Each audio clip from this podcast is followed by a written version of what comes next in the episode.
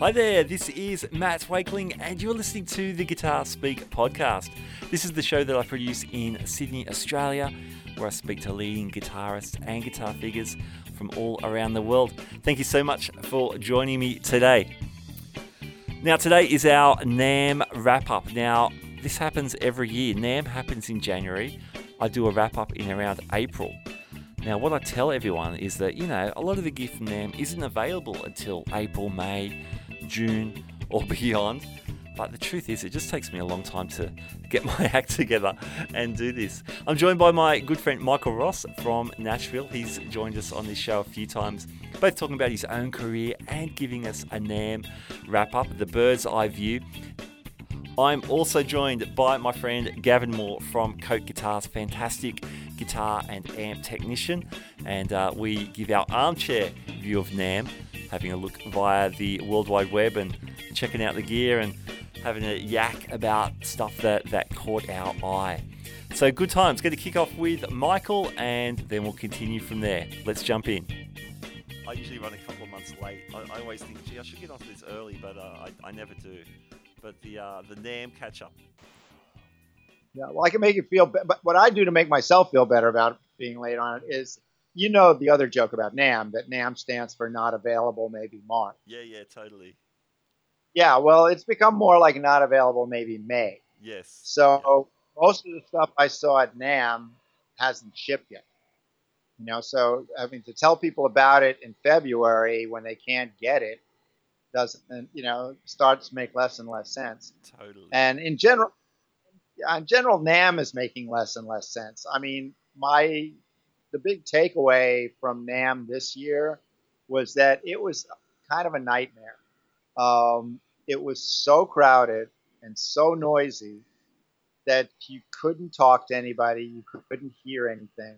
Okay. You know, um, you know, and if the whole point is to have the makers demonstrate their wares to um, to buyers and press, you know, buyers from music stores and press, which is theoretically the point of the whole exercise, um, that was kind of an exercise in futility because, you know, I mean, if I wanted to talk to somebody, they were probably, and I, well, let me back up. I mean, I think part of the reason from just, you know, it's not scientific, but I talked to a lot of people who were there and it's a general feeling is it's too easy to get a NAMM badge.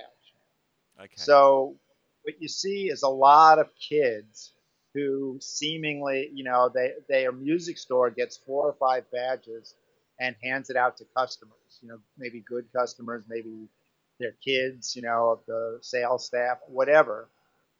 But so you've got all these kids running around. And by kids, I mean, you know, I'm one hundred years old, so a kid to me is under forty. But I'm talking, you know, kids, you know, people in their twenties who don't look like they're the buyer for a store. And, you know, I know a lot of the press people, so I know they're not, you know, when I'm in a guitar booth, I know they're not with the guitar press, at least in the United States. And you know press people because they have cameras, they have badges, they have, you know, you know it's a press person when they're in the booth.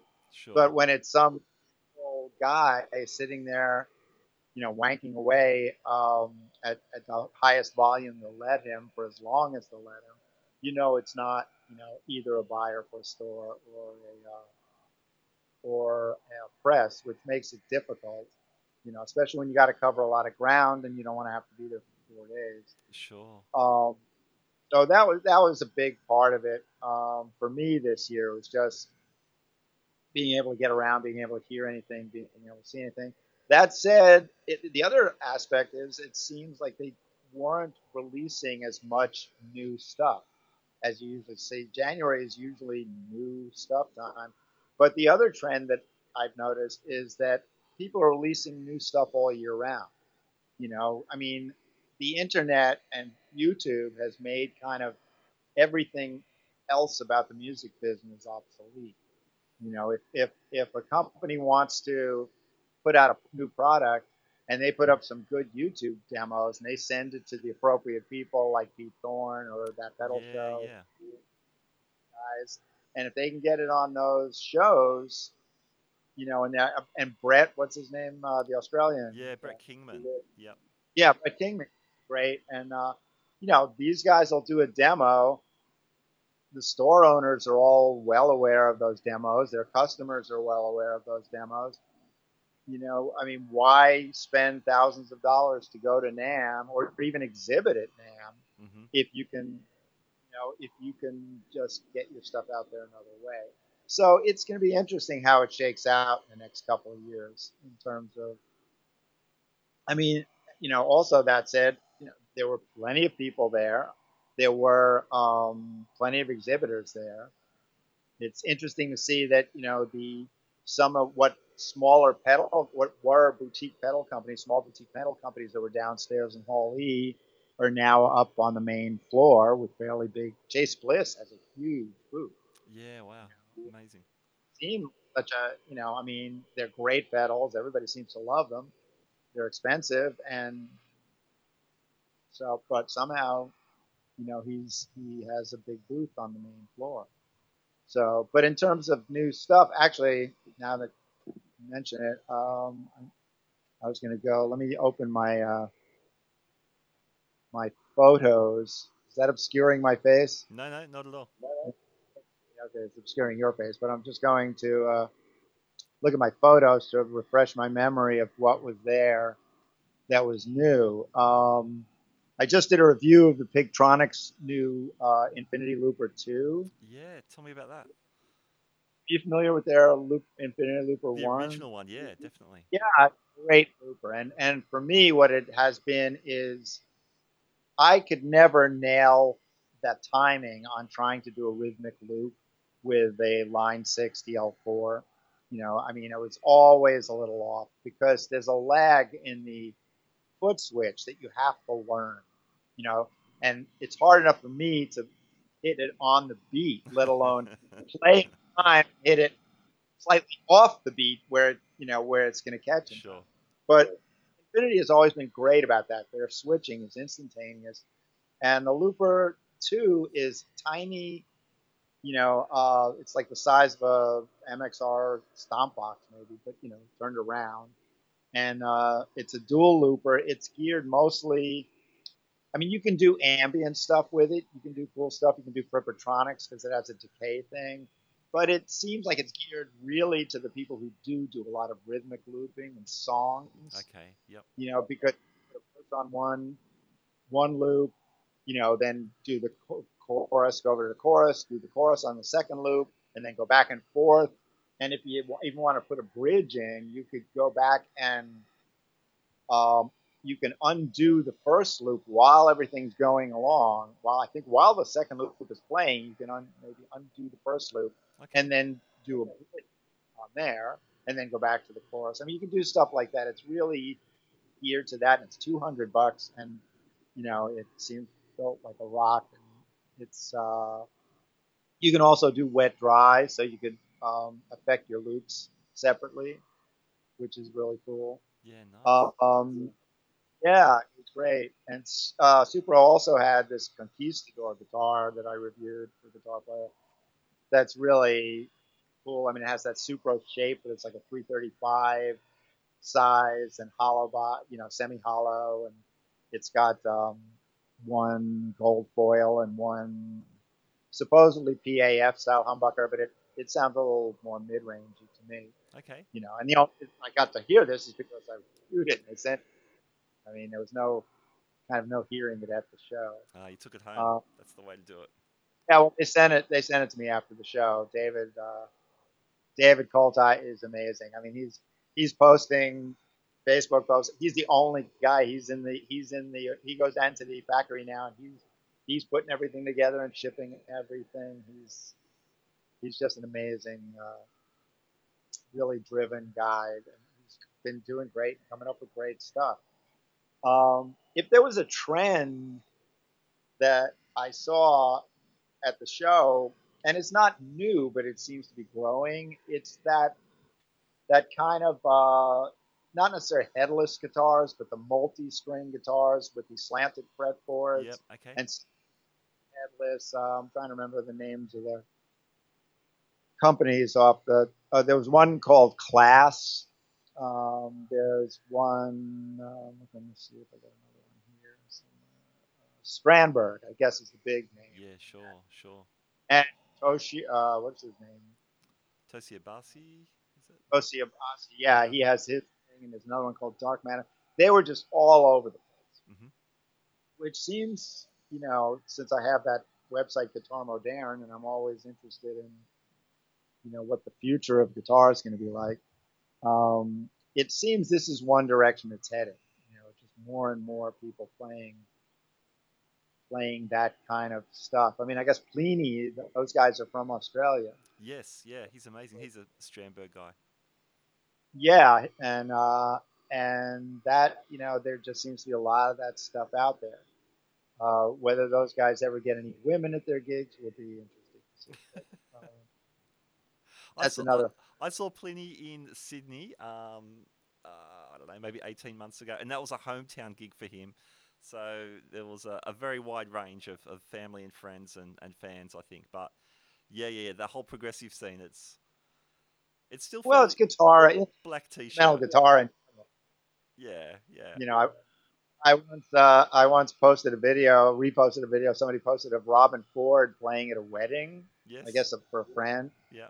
And of course, the joke was that's more women than you'll ever see at a Robin Ford, which is not entirely true. You know, he's living in Nashville now. Yeah, I've heard that. Wow. Yeah, I listen to him all the time. Yeah, oh, yeah he's cool. Loving it. He's doing so great. It's great to see. He's really happy.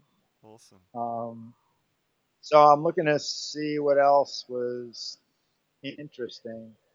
You know, it's not new, but he had a booth on down in Hall E. And I don't know if you guys, he's doing a European version. It's called, I think, called the Brown Box.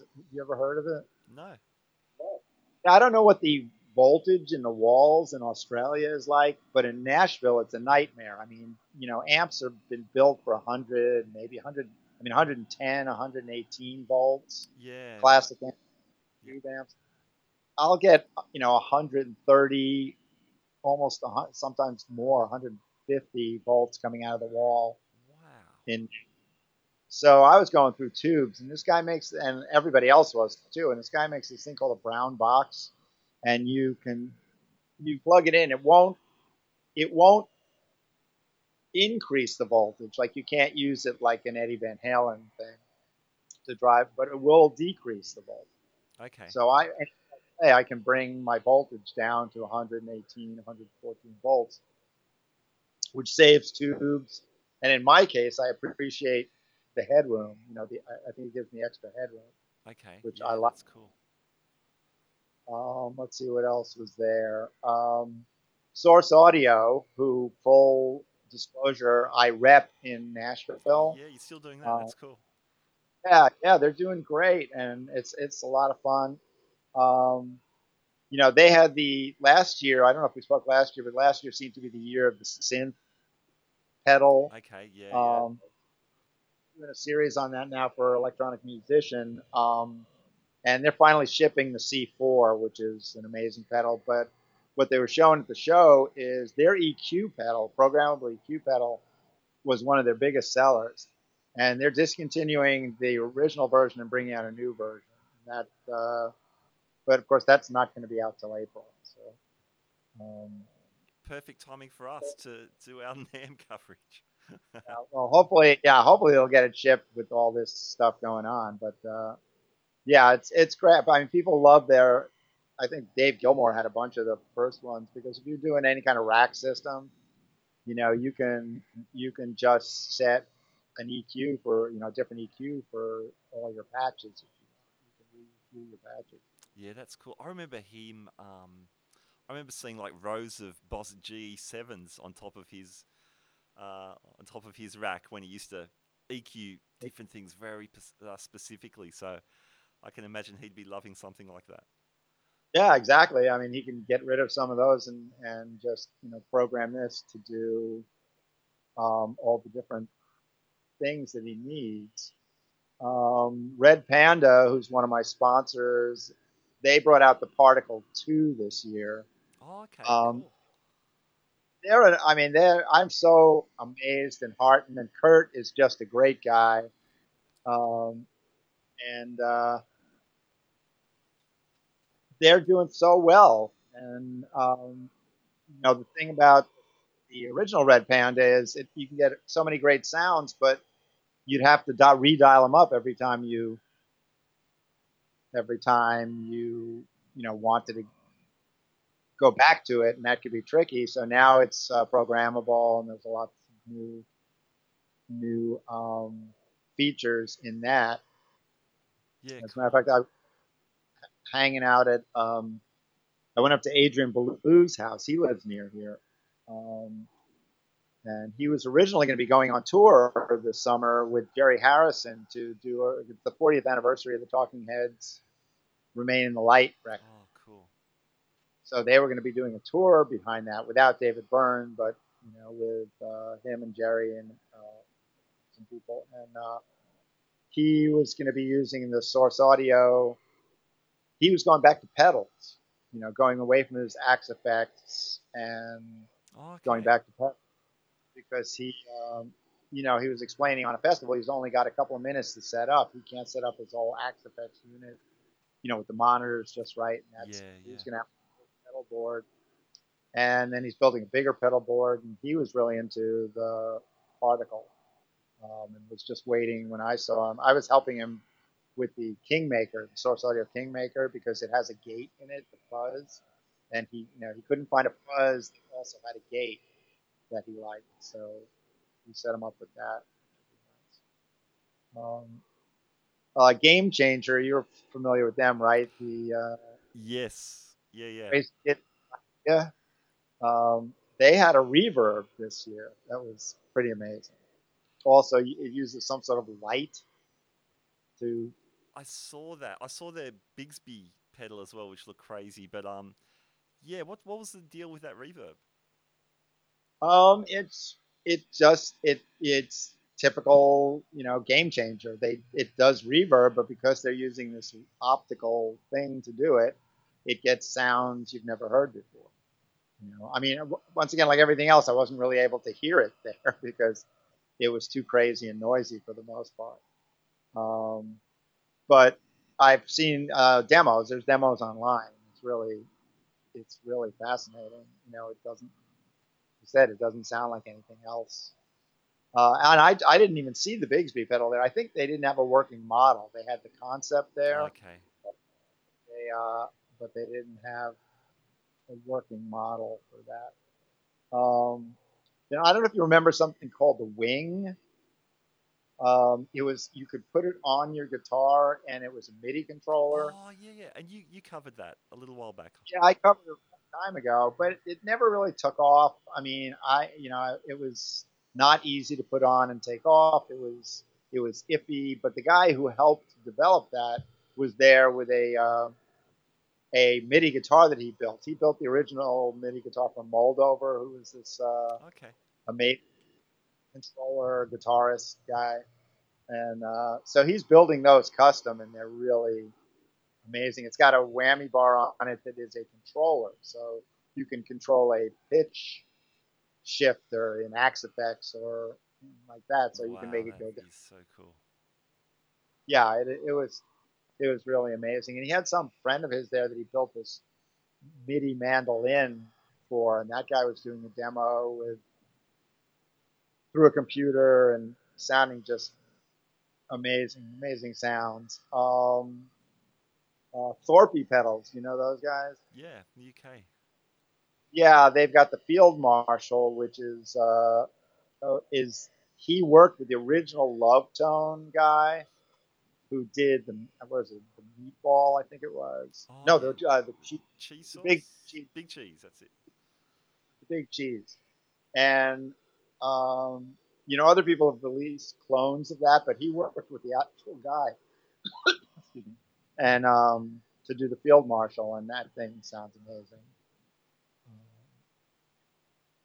Let's see, what am I, oh, uh, I just, I reviewed the uh, Jam Pedals Delay Llama.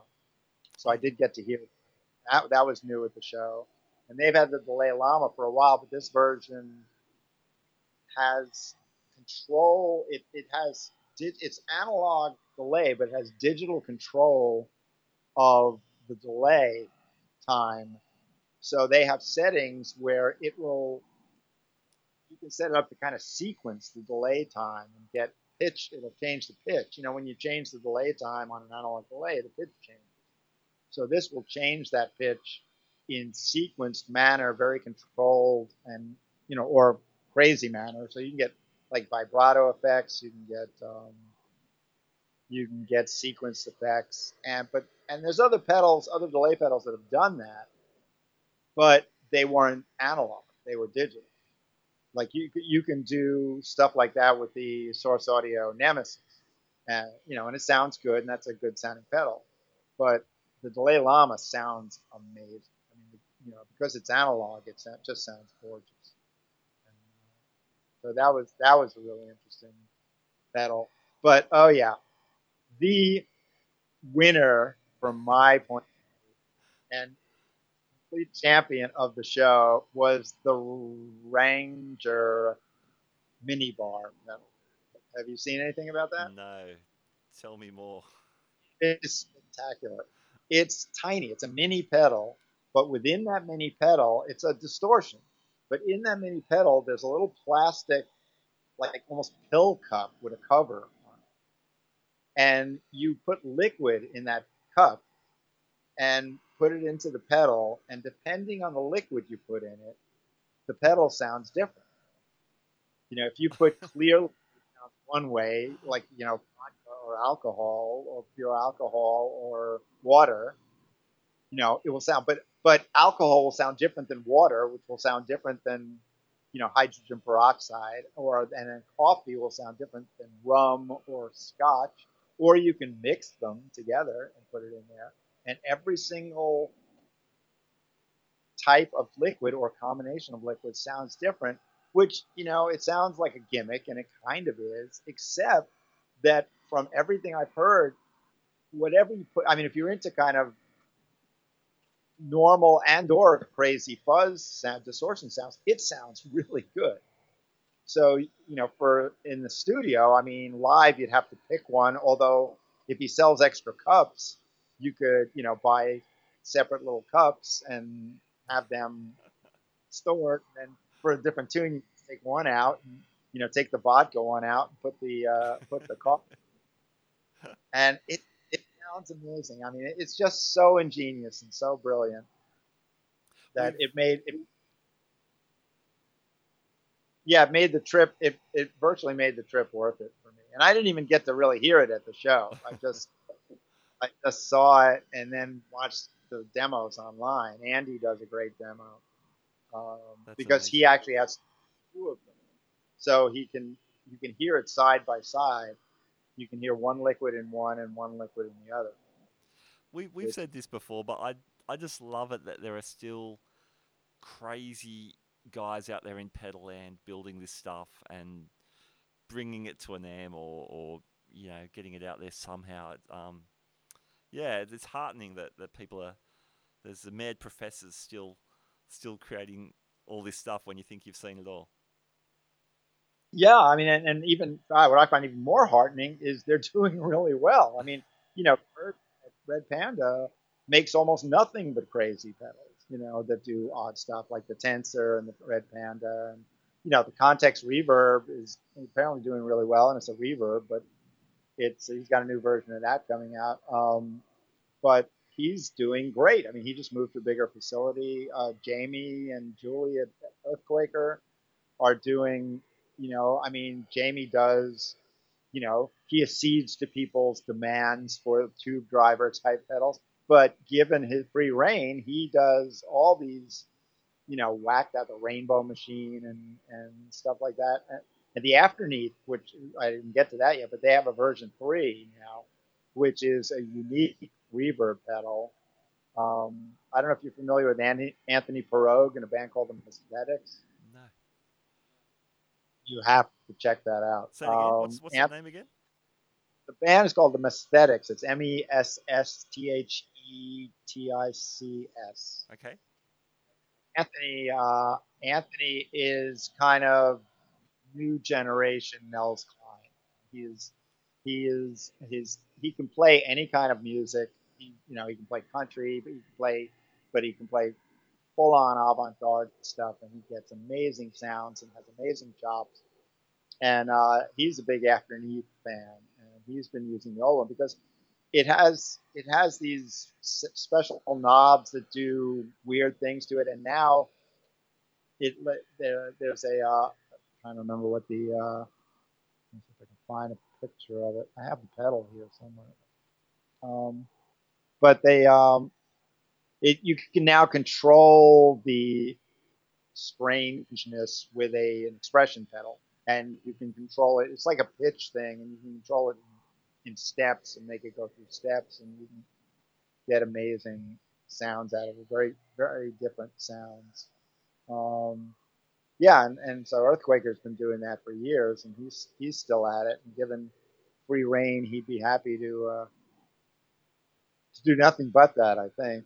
Um, but let's see, who else? I don't know if there was anything else wacky there that struck me. Um, sure, and I don't want to um, I don't want to steal your Guitar Moderne thunder either with your with your annual review, which is always fun. So, we'll oh, that's that. fine. It'll be uh, you know, I'm still working on it. That'll be a separate separate entity, and you know, I'll be posting videos of all this stuff so mm-hmm. people can actually hear them, because you know, a lot better than they would at NAMM. Sure. Um, you know, more traditional area, I guess, or retro area. I mean, Gibson, you know, they were taken over by new people. Yeah. And they're real, I think they're working really hard to bring that company back. I mean, J C, the guy who's the head of it, who came over from Levi's, really seems like he cares. Um, they've got people who love guitars at the top. And it's starting to show. I mean, they had they had Trini Lopez reissues at the show, which were great. And they had a wall of Firebirds that were just all in all these custom colors that right. just look, you know, I'm the, they're trying to keep the prices reasonable. Um, I don't know if I ever told you about uh, this company, Locknob. I don't know if I reported no. about them. That, that was this guy from New York, Long Island, who was, you know, he's a great guy, and he's the classic. You know, he seems like he stepped out of Sopranos. You know, this really great, great guy. And he came up with this idea for this knob that you put on your pedals, because we're all dealing with this. You know, you build a pedal board, unless you really have it well protected, or even if you do, sometimes somebody will hit a knob, they'll move it. You know, some people put little pieces of tape to show where they want it. Um, but these, you put it on, and it locks in place, you know, and it's spring-loaded. So you pull it up, you can turn it, but when you drop it down, the spring pulls it down and it won't move. And I thought it was a phenomenal idea, and he's worked really hard at it for years. And um, D'Addario, I guess, either bought him out or is uh, distributing it now, so you can get it through D'Addario. Oh, brilliant. Yeah, it's a great idea, just for anybody who has pedals, especially guys, you know, who don't have pedal boards, which in New York actually is a big thing. You know, people don't, they just want to throw all their pedals in the bag and they set them up. Um, and then they're definitely bound to get moved. And if you have a place you like on them, it's great to uh, to have that. Um, Line six had the Pod Go there, which is their new effects pedal board, which I also just got to review through. Nice. So I got to go through it. Yeah, it's it's it's really cool. It works really well. It sounds, the effects sound great. Uh, the amps sound really good. It's the a it's the H X, what do they call it? H X um, yeah, yeah. technology in it. So you know, they've come a long way. I mean, as I said in my review, I mean, I did I did a record twenty years ago using mostly the original Pod, ah, the little, because that the red one, the little kidney bean. Yeah, the little kidney bean one. And this, they've it's definitely come a long way. You know, I mean, in terms of using, it's what I always say about modeling. You know, I mean, you could use this if you're doing a fly date. You could use the amp models. You need to work with them a little bit. Um, um, you know, I, I, I what I discovered, and my one caveat, which I told them about, is the amps have a cabinet model in it, and you can adjust. They have a treble roll off in the cabinet model. A lot of amps. But the default setting they left it at was eight K, you know, and most speakers don't go above five K. So, you know, you're, my initial impression listening to these amps is that there's a little, they're a little bit gritty on the top, a little digitally, a little sharp, a little edgy. We'll call it what you want. It's, it's it doesn't sound like what I hear an amp sound. But sure enough, you go into it and you drop that eight K down to five K, and boom, it's there. You know, wow, all of a sudden, everything's much realer. And I'm not, you know, I'm not the only one who's discovered this. Um, uh, there was a guy, you know, I started looking around YouTube for guys who are using this stuff, and uh, I think it's Red Shull. Now, Red Shull, he drops it down to eight K on his Helix, so that may, you know, may sound different either to him or what he's monitoring it through or something. Yeah, sure. But uh, so he seems okay with eight K, but um, I found I needed to pull it down to five K. But then also, when I mean using the um, using the effects through a regular amp, it sounds amazing. And you can use the amps as kind of glorified distortion units, you know, or just to change the change the um, character of the amp you're playing through. So you could be playing through a Fender Twin, but use their Marshall head without a speaker cabinet. You can even use it going direct into the front of the amp, and it will, you know, depending on how you set it, it'll give you more of the characteristics of the Marshall going into the Fender. So it's, yeah, it's a great, it's a great unit, and it's small and built like a tank. And, um, what else? What else? Uh, it wasn't, you know, that's pretty much the stuff that impressed me. Um, sure. I don't know if you're uh, familiar with, uh, on YouTube uh, with a guitar player, singer, Naya Azumi. Don't think so. Yeah. Um, well, I discovered him through YouTube uh, years ago, like two or three years ago. And at that time, he was just posting YouTubes of him playing on the streets of Los Angeles, and you know, doing he does tapping uh-huh. and kind of funky playing and sings. Um, and I thought, this guy is amazing. So I wrote him up for Guitar Player, and, and I was so pleased. In the last couple of years, he's, you know, off the streets and touring, and, uh, and he was performing in the Fender booth at NAMM. So I finally got to see him and meet him in person, and, and, uh, and tell him how glad I was that he had, um, come as far as he had. I mean, he, he I think he won one of those tiny desk concert things. Oh, okay, yeah, yep, the N P R. And uh, and that started it all, and then they did a tiny desk concert tour. Um, so it was great to see him. And actually, the the other thing that I saw that really I liked was uh, um. There's a company called Luna Guitars, and they're, I guess they're Chinese, and they're not, I, maybe they were there looking for distribution in stores, but you can buy them through Amazon, mm-hmm. and they're, they're made out of carbon, but they look so modern. I mean, they, and they have built-in amplification, and they use their, their back as a kind of speaker system. Okay. So you can play with sounds through, I think, um, Mary Spender did a video about them, and I was mostly just struck by how modern they look. You know, you don't see many acoustic guitars that have that modern, you know, where that have been taken to some new place. Uh-huh. Um, this seems, it just seemed really interesting. Uh, and I think that was about it. Yeah, you know? that I mean, sounds cool, man. That's that's a good bunch of stuff for. Uh... Yeah, I guess, you know, for someone who said there wasn't much there, I guess there, you know, there was, and you know, and that's and that's just the stuff I was interested in. Yeah, obviously, sure. there's, uh, you know, obviously there's people bringing out new models of this and that, you know, and new new versions of the tube driver and new, uh, you know, versions of the Telecaster and new versions of the Les Paul. I mean, there were a lot of, um, there were a lot of, another trend that's been around for a couple of years now, is people building guitars that look like pawn shop prizes. Yes. Yep. But you know, cost two thousand dollars because they're hand.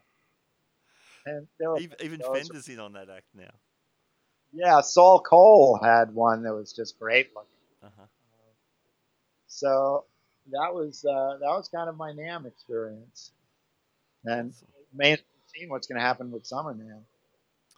Yeah, well, that's in your home. Well, it's scheduled to be in your hometown of, of Nashville. Yeah, I think I'm trying to remember when it was scheduled for. If it's June or July, we keep switching the we keep switching the time around on us. Yeah, it's July. It's supposed to be July ninth. Okay. So well, I guess God help us if we're still stuck in our houses by then. Yeah, yeah, yeah. As you said, you've been reviewing for Guitar Player, which is fantastic that you're still riding with those guys. It's been a long, a long time. Are you still doing Premier Guitar or any other freelance kind of stuff?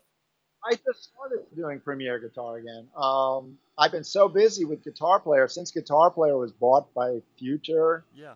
Um, year or so ago, you know, they stripped down the permanent staff, so they've been using more freelance stuff. So it, it was amazing. I mean, in the last couple of months, I got to interview, you know, three or four of my favorite guitar. I mean, I did an interview with Adrian Ballou. I did one with uh, with Wayne Krantz. I did one with Stian Wisterhuis. If your listeners haven't checked him out, they should. Yeah, he's, he's awesome, man. Yeah. Region. Um, his new record is terrific. Um, yeah, the the bastard can sing really well too. That's a, one of those guys. Um, and uh, who else? A bunch of other guys. Uh, so they've been keeping busy, but I just so I hadn't done anything for a premiere in I think about a year, and I just started doing stuff for them again. I just did. Uh, it's up online. Um, an interview with Louis Shelton. You know who he is? Yes, yeah, yeah, yeah. Right, very well. Yeah, known. Jazz fusion, funky cat. Yeah, I, you know, he, he played the solo on uh, Last Train to Clarksville. He played the solo on Boskak's Lowdown. He played the solo on uh, Hello by Lionel Richie, and his story is just amazing. I mean, you know, he was one of these guys who just hit the ground running, and was, uh, you know. But, back in the day when people played and played and played and played, and, you know, it's it's a great story. And I just did a new, and I just did another piece feature for them on this guy Jack Broadbent, mm-hmm. who is a, I don't know if you know him. I wasn't aware of him until the publicist pitched me. He's uh he's a, um, you know, he's from Great Britain. His father was in Bram Tchaikovsky. You remember that thing? No. Were they? Were big in Australia. Oh, they were huge. Uh, well, huge. They were fairly big power pop band in England. And okay. I think they had a hit in America too. But he's he's been he bus was busking on the streets for about ten years, and built up this whole guitar bluesy guitar style and singer songwriter thing. And so he's he's now in the clubs, and he just did a record that's pretty cool. So I did a thing for him, and I have a column every month in Electronic Musician called Electronic Guitar. That's been and going for a while lately, now. Yeah, lately, the last couple of I've done series on, um, I did a series on amp modelers, um, software, amp modeling software, and got to check out kind of the state of that stuff. And uh, and I still think Bias, um, Bias F X one is still my favorite. Okay. That world. And uh, and now I just started a series on guitar synth pedals, and so um, I uh, so far I've done the C four. I don't know if any of this has come out yet, but I did the C four, the Source Audio, and the Boss S Y one, the little one. Yeah, yeah. Both of those, in their own ways, are just amazing. I mean, you remember, you know, the old days when. I mean, guitar synthesizers have been really a hard sell with guitar players mm. for good reason. Yeah, you know, they rack terribly. You had to use an extra pickup on your guitar, all that kind of stuff. Um, but um, they've solved most of the problems. I mean, both of those pedals track amazingly. Um, the C four is if you want to get in deep, and you know, you can build your entire an old, an old modular synth system inside that pedal and then play it with your guitar. Um, and if you don't want to do that, the S Y one, you know, it has eleven presets and then eleven variations on that, so that's one hundred twenty some odd sounds right there. And then you start messing with the filtering, and you know, there's a whole lot of tones you can get out of that thing without, you know, having to get into the whole principles of synthesis. Um, and it, sound, it sounds great. It tracks amazingly well. So I'll be doing the, uh, the some of the simpler ones, like the uh, Electro Harmonix Mono Synth, and Keeley has one also. You know, I'll be doing, you know. So yeah, all that stuff's keeping me pretty busy. Excellent, excellent. So even without the gigs, well, without the gigs, you're now financially ahead, and uh, you sound busy writing and reviewing, so that's really cool. Well, the gigs were fun, though. I mean, you know, I, after five years in Nashville, I joined a traditional country band, but we do all original music, um, and it's really traditional. I mean, it's old school. Mm-hmm. You know, we don't pre-Brent Mason guitar playing. You know, yeah, wow. That's, that's yeah. It, which is good for me because I can't do Brent Mason. Uh, yeah, so that was a lot of fun, and I missed doing it because we were playing, we were playing, all you know, some of the hip clubs in in Nashville, the clubs that I've always wanted to play in the last five years. We got into for some reason they seemed to like us, and we had a bunch of gigs booked in April that went by the way. So money notwithstanding, I'm missing playing. Yeah, of course. Yeah, that's, I assume you are as well. Yeah, definitely, definitely. I've got some very itchy fingers. Well, that I've, I've been playing a lot of guitar, uh-huh. you know, I mean, it, at home.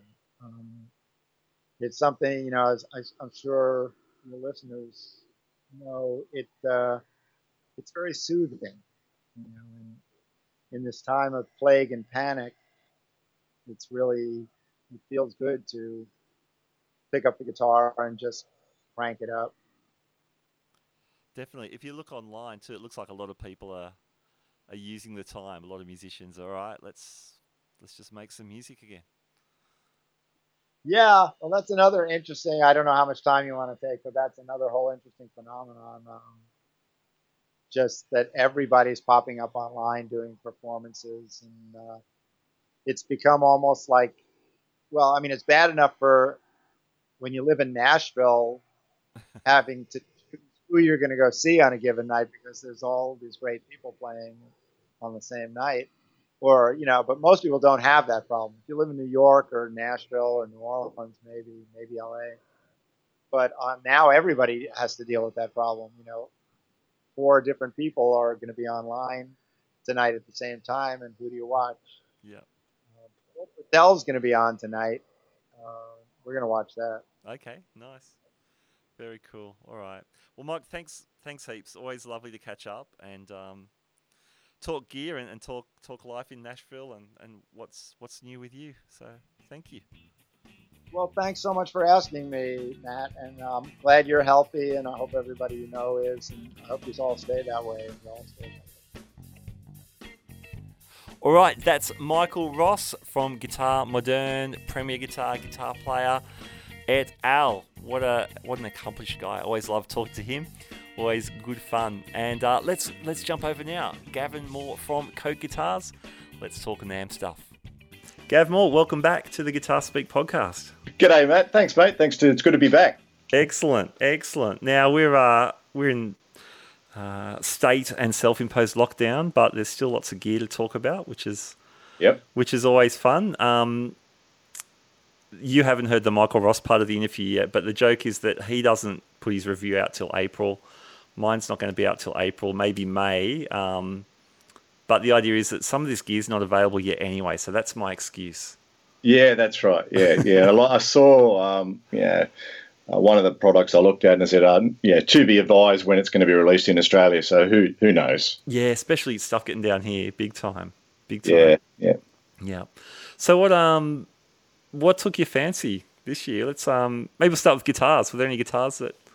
Yeah, look, um, the, I, I actually heard an interview with Slash on the on Jude Gold's podcast. Yeah, um, No Guitar Is Safe, and he interviewed Slash about his new Les Paul standards. Yeah. Uh, so which I heard well, that came out what a month ago. Yep, yep, heard that. And so, that's great. Um, did a bit of looking at them. They look great. I mean, you are going to pay for the privilege of owning one in this country. Uh-huh.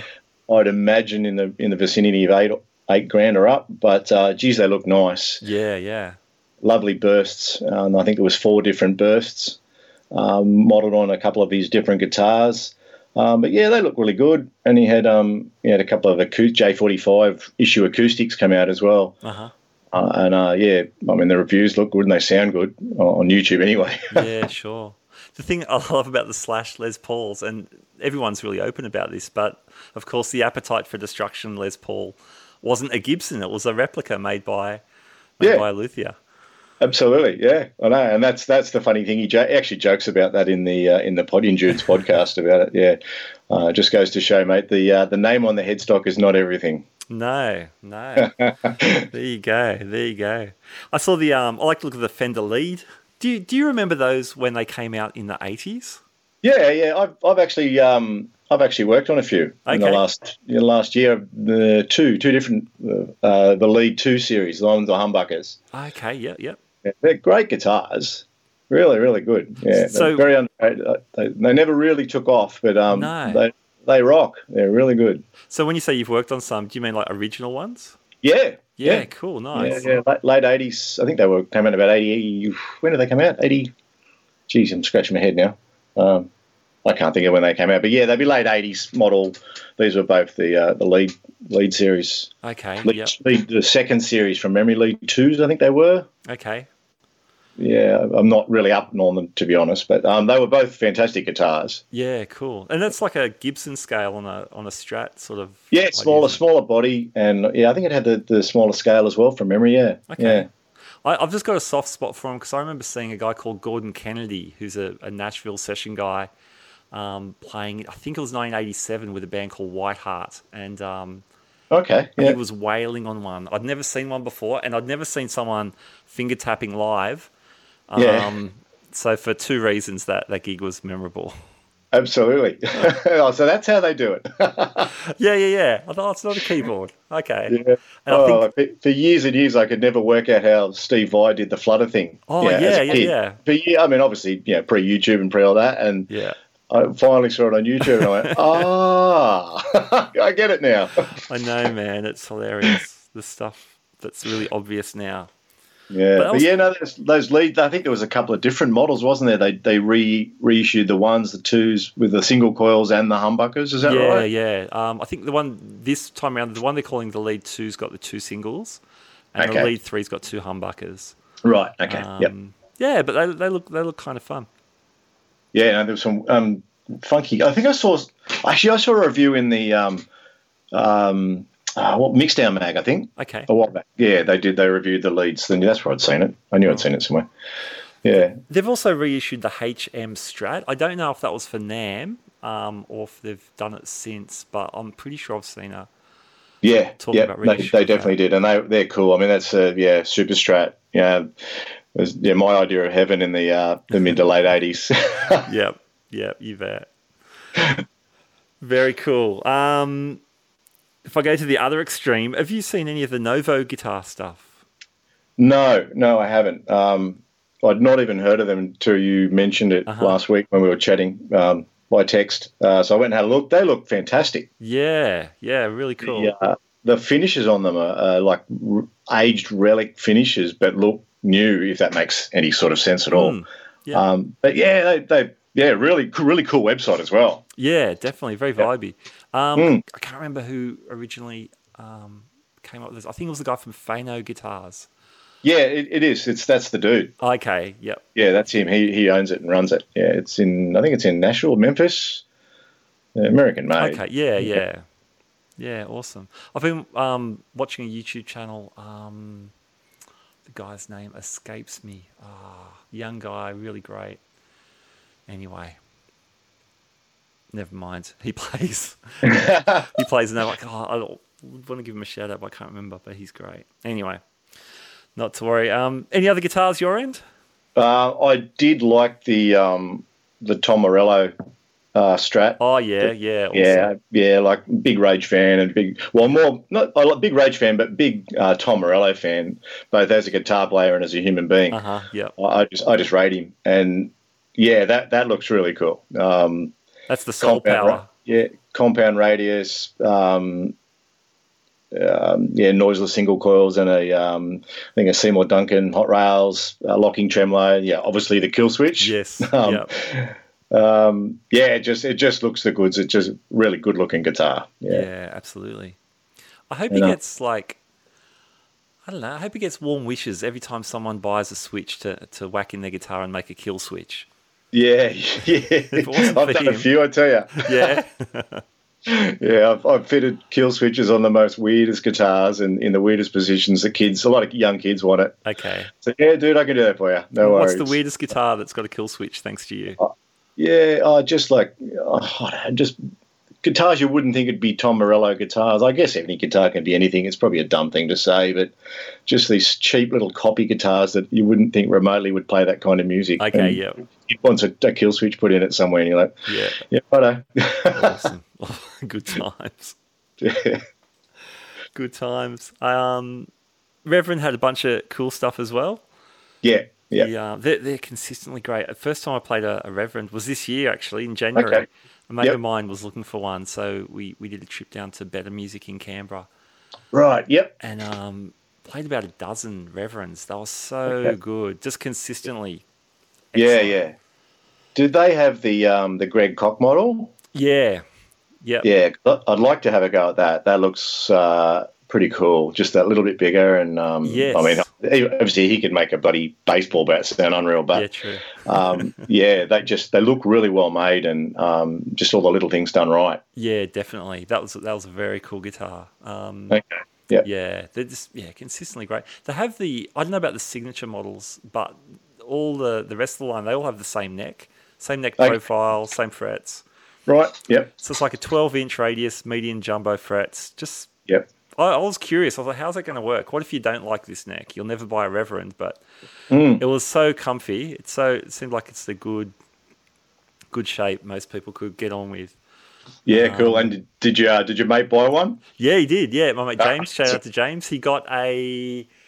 What did he get? It looks it looks like a sort of like a Telly, but with a Tune-O-Matic, and he's put okay. Bigsby on. Yep. Yep. Had a pair of Warhead um, humbuckers. Yep. Um, but it's got with a bass contour, you could roll out the, roll them out to feel a bit more single coily, which worked really well. I was, I was oh, right. yeah, that's, personally that's a, surprised with that feature. Yeah, I can't say I know anything about that feature at all. It's it's yeah, I think Yamaha does something similar, but it's um yeah, instead of having a coil tap, it rolls out a lot of bottom end. Yeah. Oh, so yeah, I do know what you're talking about. I have heard that. Yeah, yeah. It's um, anyway. Recently someone was talking about it and I hadn't heard of it. It was the first I'd heard of it. Sure. Anyway, I can't think what it was. Yeah, but yeah. So Reverend, they had a thing called the the one I, I liked the best was called the the Warhead and had three P ninety s in there. Yes, yep, yep, yep. Yeah, because they make the Reverend make their own pickups as well, don't they? Yeah, yeah. So some of them have the Warheads. Yeah. Um, and some of them yeah have their own their own in house. Yeah. So um yeah. Yeah, they they looked cool. Okay. They looked cool. And, yeah, I was a little bit um, over the fence already from having played a bunch of them and, and liked them. Okay. Yeah. What about the uh, – you've always got to have the novelty thing, I guess. I think the last one was the gold-plated uh, Ibanez Tube Screamer. That's right. That was our, this, that was our favourite. Yeah, well, this one, this year's favourite was the uh, the Coronation Signature Strat. Did you see that one? No. Nah. That, that was some dude had done it. Like all the custom shop guys in Fender got a chance to build their own guitar, mm-hmm. and like I think they were just given you know carte blanche to, to do whatever they wanted.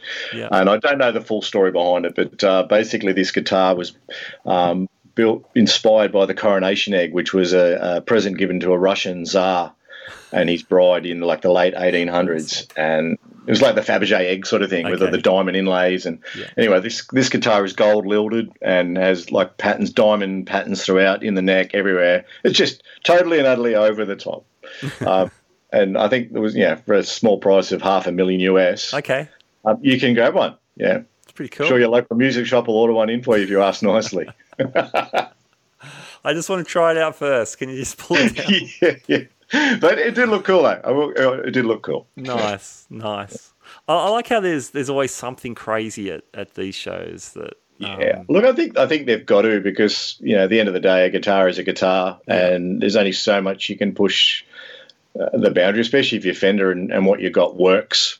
You yeah, know, you can't really, because the traditionalists won't go for it. So they've got to do, I think, something of that novelty. And there were some really cool guitars, really nice. A lot of them were just fairly standard, but inspired by different people. And, um, yeah, and there was a whole heap of them, that's for sure. But obviously all custom shop stuff, it's, it's pretty good stuff. Yeah, yeah, yeah, absolutely. The quality the quality is awesome. They just don't want the custom shop stuff. Yeah. Any um, any acoustics? I didn't really look at many acoustics. And I, I got no, a...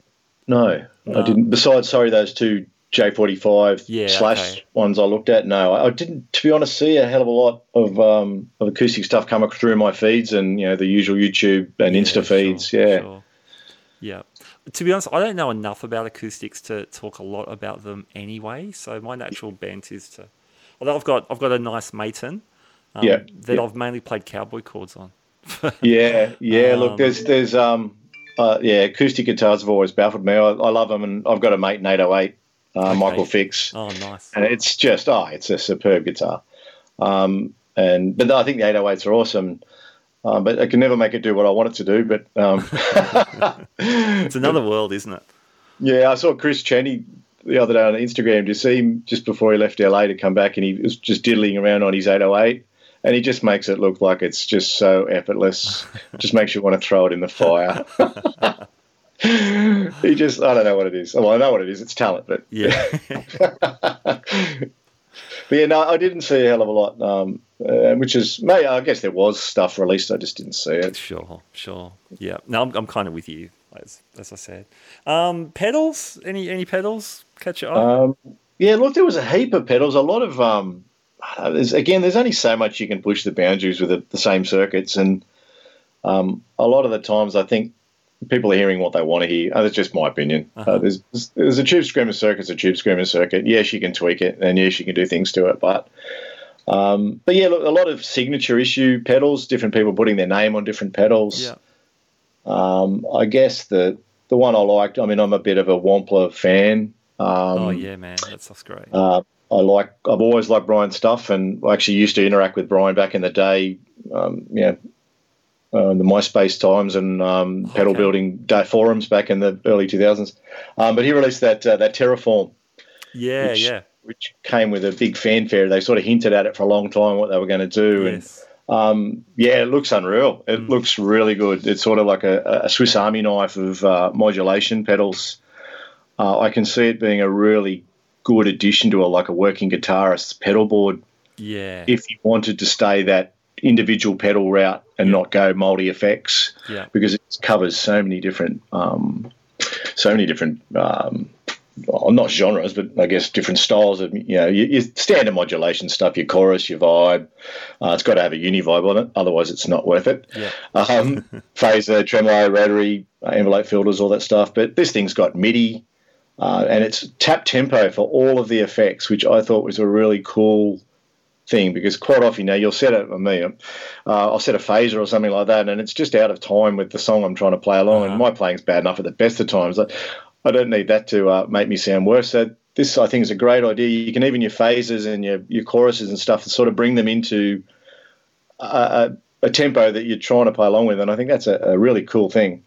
Um And it was tiny. It was really small. So when you, you know, if pedal space, real estate's a big thing, like it is for a lot of guys, because yeah. you've got to carry stuff around. Yeah. Um, I was surprised how small it was. Um, but yeah, it, it sounds really good, and they've simplified it to make it um, just easy to to adjust on the fly. All the pedal, all the sorry, the effects are all um, adjusted by the same five knobs. Mm-hmm. Um, And you can you can put an expression pedal on it to you know expand your um, possibilities, I guess. But um, you can run it the four cable method, two cable method. He's really and Brian's big thing is he, he you know, as a guitar player, a working guitar player himself, he sort of really thinks outside the box and, and delivers all the little things. Uh, and I think he's done a, a really good job on it. Yeah, um, definitely. There's a couple, couple of really good reviews on it. Pete Thorne does a fantastic review on it on YouTube. Uh-huh. Um, but, yeah, yeah, that looks really cool. I mean, I don't, I'm not into pedals anymore, unfortunately. I've gone fractal, but um, it would be a cool addition, I think, to a, to a, to a pedal board, yeah. Yeah. Well, what you mentioned about working guys who want to stick with single pedals, um, yeah, there's a lot of functionality these days, especially through MIDI and maybe people yeah. using switching systems and whatever. So nice. I'm definitely seeing yeah. that too.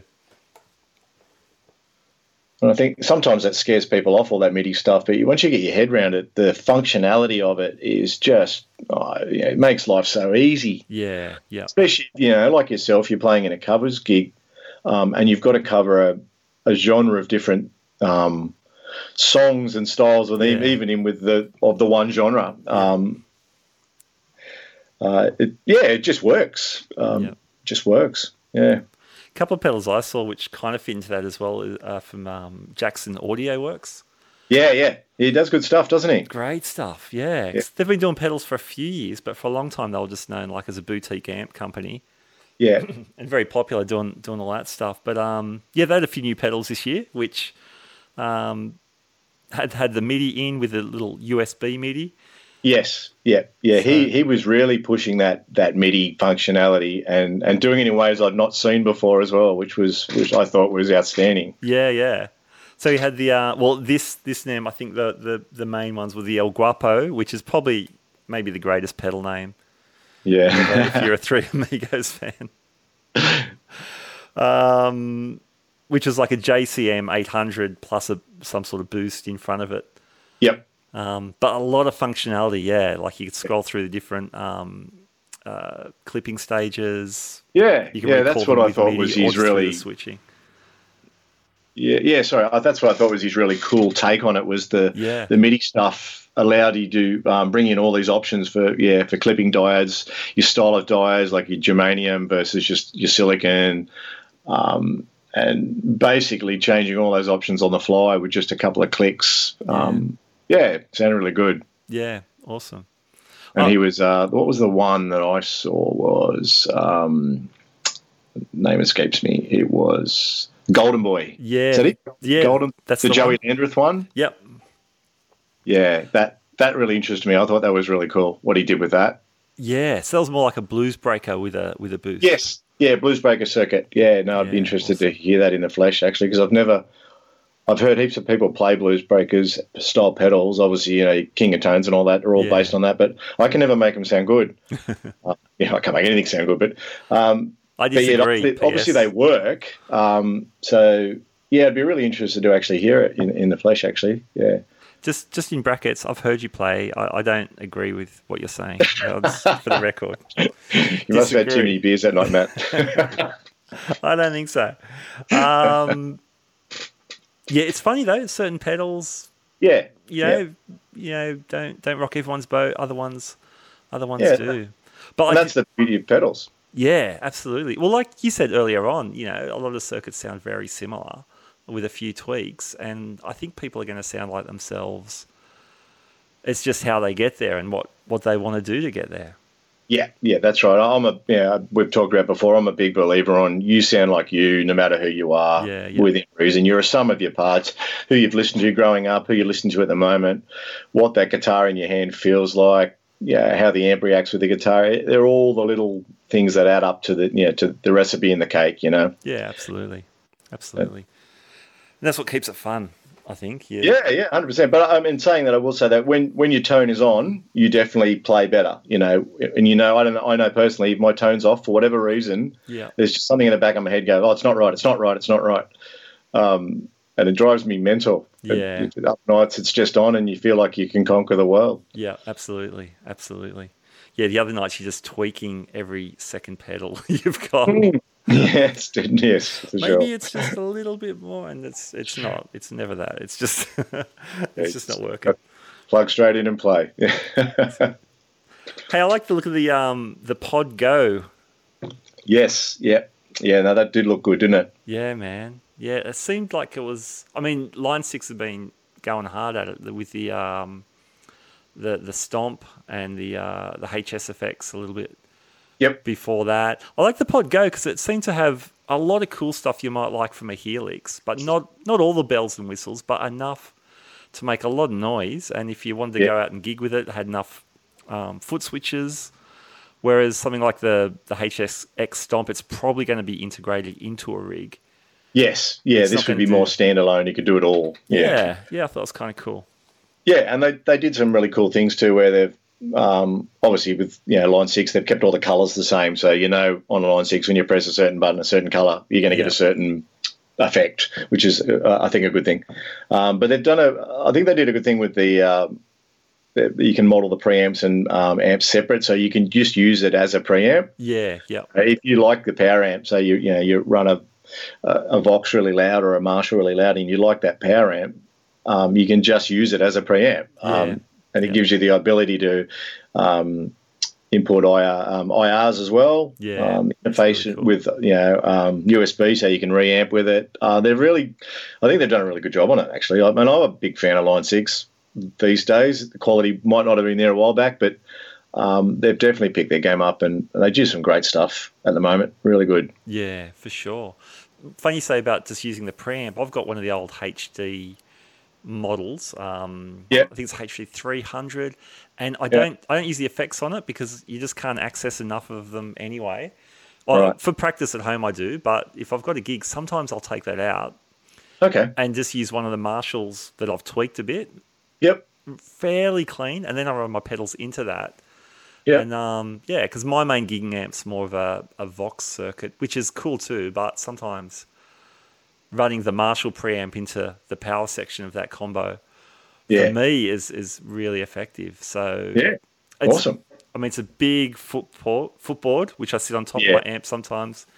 Yeah. Um, it's a little bit of a dinosaur rig now compared to, say, if I had a H X Stomp or a a Pod Go to do something like that. But um, yeah, just the preamps themselves can be can be really usable. Yes, yeah, one hundred percent, yeah, yeah. yeah. Cool, man. Anything else from your end? Um, what else did I see? What else? Oh, I'll tell you what I did like. Um, not personally for me, I don't think I'd, I'd need it or use it, but I thought it was a fantastic idea, um, was that Wazza, um, the Boss Wazza air guitar amp headphones. Did oh, you see them? Yeah, yeah, I've, I've seen them. Yes. Yeah, what a what a cool idea. I mean, yeah. look, there's ways you can do that kind of stuff with other other things, but this as a, as a total, totally integrated package, I thought was was very clever. And uh, like as a as a practice thing at home, if you're again a kid and you're in your bedroom and mum and dad are yelling at you, or, yeah. or you know you're not a kid and your missus is yelling at you to turn it down. Um, Definitely. But, the ability of you know, what's got a massive amount of amps and um, effects in it and. Um, you can Bluetooth your, your stream from Spotify into it and play along with stuff. And, um, yeah, really cool. Yeah, yeah. A, a great practice tool. Yeah. Boss have just been smashing it for just a long time now, a long time. Yeah. They seem to be uh, like a dad's a dad's pedal board company yeah, well, a while mate, ago, which is my generation anyway. yeah, like, yeah, I loved them. They were the first one to come out with all the different colours, you know, yes. like candy, you know. Absolutely. I loved all the colours, yeah. Absolutely.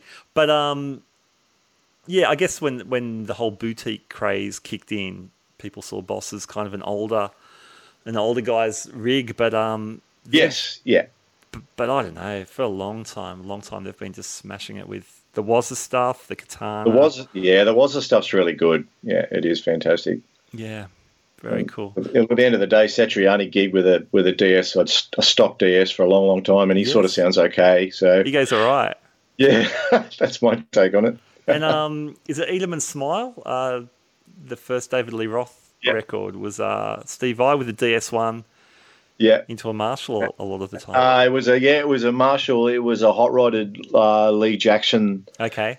Marshall. Most of it, it was pretty much straight in. Okay. I know this because I saw I saw being a nerd amp nerd that I am. I um I saw an interview with Lee Jackson and he was talking about exactly when it all happened. Yeah, anyway, yeah. that's another subject. But um Unreal. yeah, that was um that was a pretty cool story actually. It was all on YouTube. You can go and find it on YouTube. Um, cool man, cool. Uh, Yeah, yeah. Um, what was the other thing I saw quickly was the um, the Victory, you know, the Victory amps. Yes. Yeah, yeah, the, yeah. The Duchess V four. Did you see that? Yeah, I did. That looked awesome.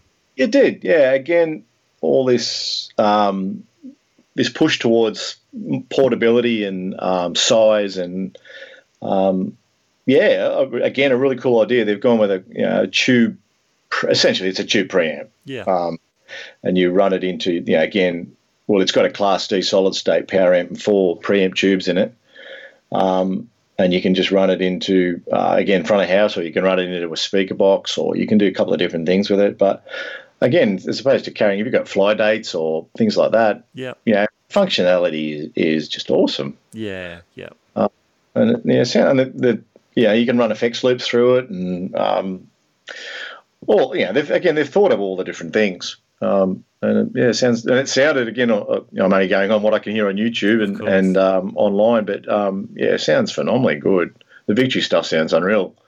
Um, yeah, yeah, that stuff's rated as it is. So for them to come out with with that smaller, portable kind of idea is pretty cool.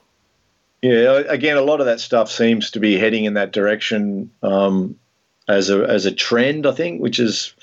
Yeah, pretty cool. I like it. You know, like at the end of the day, we can't always play through, you know, J C M eight hundreds cranked. It just doesn't work. Yeah. You know? Unfortunately, yep. the, it's just not there for us to do it anymore. But, you know, yeah, we've just got to look at the different ways of doing um, the same thing. Absolutely. There's good. I mean, there's people who bemoan that, that you can't rock out loud everywhere. And I, I, do, I totally get that because, you know, like you and me, we're guitar players. So it's, yeah. a, it's a given we would love to do that. But um, it's cool. There's more and more options these days. If you can't, or if you've got to work in with a certain room yeah, or situation. And I think now, as technology gets better and better and better, the the uh, the gulf between obviously the the analog inverted commas analog circuits and the new modelling stuff um, is shrinking massively. Uh, in the in the days gone past, yeah, you could hear the difference, but you know, these days you can't. Yeah, so, definitely. Oh, I can't. Anyway, I can't hear. Um, there, there was one thing I didn't. I didn't see much of it. It was the Kemper, t- uh, the Cone D S B speaker. Did you see any of that? No. What's yeah. that? No. Look, I, I don't know. I just saw little pieces of it, and I meant to research it, and yeah. I've just got it scribbled here. Um, it, it's like they've they've come up with some sort of take on a, a speaker, but a, a modern speaker where you can. I guess import I Rs into it. Okay. I, I, I don't really know. And then model the speaker as opposed to modelling the amp. I, I, that's my take on it. But it, the idea sounded really intriguing. Um, but I don't know whether they actually released it at NAMM or they just sort of hinted at it. Okay. Yep. Um, but again, that was sort of something like my ears picked up because I thought that's different. That's taking technology in a another totally different direction. Yeah, interesting. Yeah, so, you know, in meddling, you can have a cabinet that you can then model. You know, wow, that's it's a real cabinet and you can yeah. model, you run a, a real amp into it and then model it. Yeah, another way of doing something. Yeah, absolutely. Kemper's interesting in that if you put them up against um, Fractal and Line six, if they're the three big digital guys, arguably, um, Kemper's the only one who have a powered head version of their Yes. of their amp. So you, you do see a lot of guys taking them out. Um, I was just uh, I just actually interviewed Eric Peterson from Testament, and I heard, okay. and for those guys, they're um, uh, Alex Skolnick as well. They're, they're yep. just slugging Kempers everywhere. I mean, lots of people are, but they're they're taking the powered one, right? Because okay. they still want to run some speakers on stage, yeah. Um, as well as sending front of house their their nice okay. clean Kemper tone. Yeah, right, okay. Yeah, yeah, it's, it's it's good stuff. Like I said, I'm I'm all for it. You know, yeah. even I am a tube amp guy. No, I wear my heart on my sleeve, but yeah. uh, I love the technology. I think it's fantastic and, and bring it on, you know. Yeah. Let's yeah, let's get better yeah. and, and cheaper and keep pushing the envelope. Absolutely. I, I say this all the time, but it's a pretty good time to be a guitar player. Yeah, oh, the best. Yeah, look, best, yeah.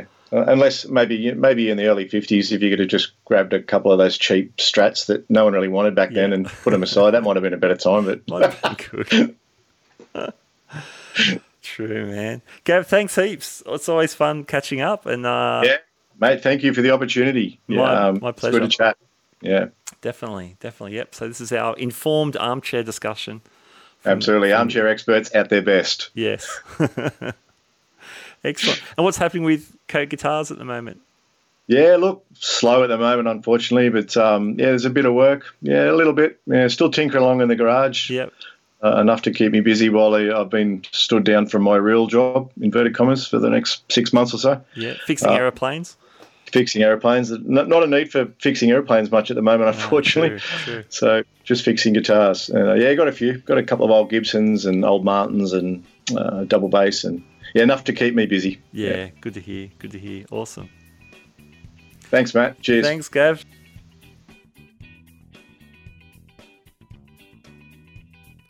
All right, that wraps it up. NAMM from the inside and outside.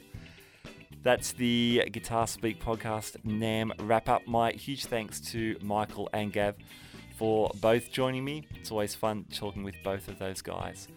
Hey, why not head over to Guitar Moderne, check out all of Michael's happenings there, and you can find Coat Guitars on Facebook and Instagram. You can follow some of the cool stuff that, that Gav's been fixing, repairing, building, whatever. And if you live in the Sydney area, he is highly recommended. All right, my name's Matt Wakeling. You've been listening to the Guitar Speak podcast. Thanks for tuning in, and I'll catch you next time. Bye now.